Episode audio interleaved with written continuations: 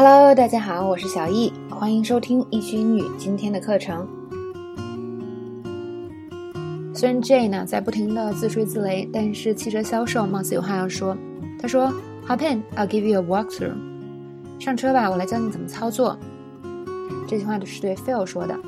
Hop in 指的是上车。Walkthrough，walkthrough 最早是说我们玩游戏的时候那个攻略叫做 walkthrough，就是说，比如说我玩游戏不会玩了。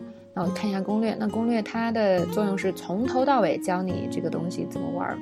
那所以呢，当我们具体到啊工作呀，或者我买一个东西，别人给我 walk through 啊，其实就是给我一个介绍，告诉我这个东西怎么用，或者是啊在工作上我都要去做什么，类似这样的意思。接下来我们听一下，在车里销售员对 Phil 说了什么。More good news for you. Your father-in-law also talked me into two years of free satellite radio. Of course he did. You guys always one up on me.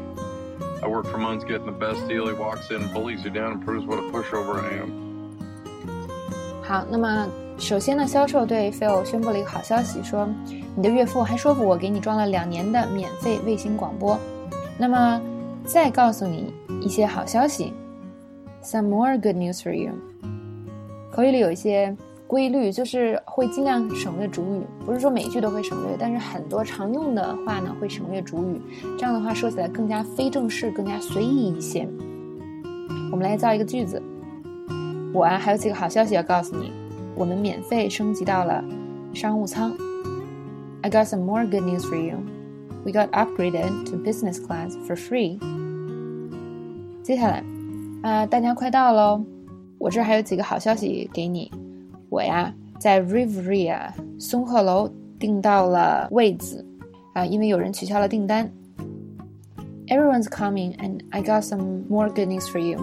We got a table at the Riviera because someone cancelled. 接下来，那么说服某人做某件事情，我们用 talk someone into something，它相当于呢 persuade 这个词。不过呢，在口语中用这些动词短语会更地道一些。 你是不是说服 Eva 和 Jim 分手了？你不应该插手他们的事儿的。Did you talk Eva into breaking up with Jim? You should stay out of their business. 接下来，我就不应该听你的，开车到这儿来，这都没地方停车。我要是打车来就好了。I shouldn't have let you talk me into driving here. There's nowhere to park. We should have just taken a cab.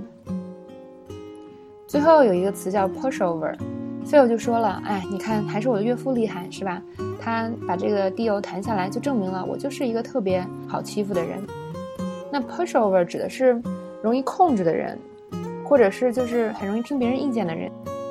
比如说有人吃饭毛病比较多，你说哪儿他都不爱去；但有些人就是啊哪儿都行，或者是我们商量一个事儿，有些人就是啊都可以，是吧？这种人呢，我们叫他 pushover。” pushover 啊是一个偏贬义的词，呃，当然了，有的时候大家也用这个来自嘲，说，哎，我就是一个这个特别好欺负的人，是吧？就是大家说什么我都同意。好，来看这样一个例句，啊，比如说我们要说服啊别人做一些事情，那一个人就说了，别担心 Ken 啊，他很容易说服的，我叫他做什么他就做什么。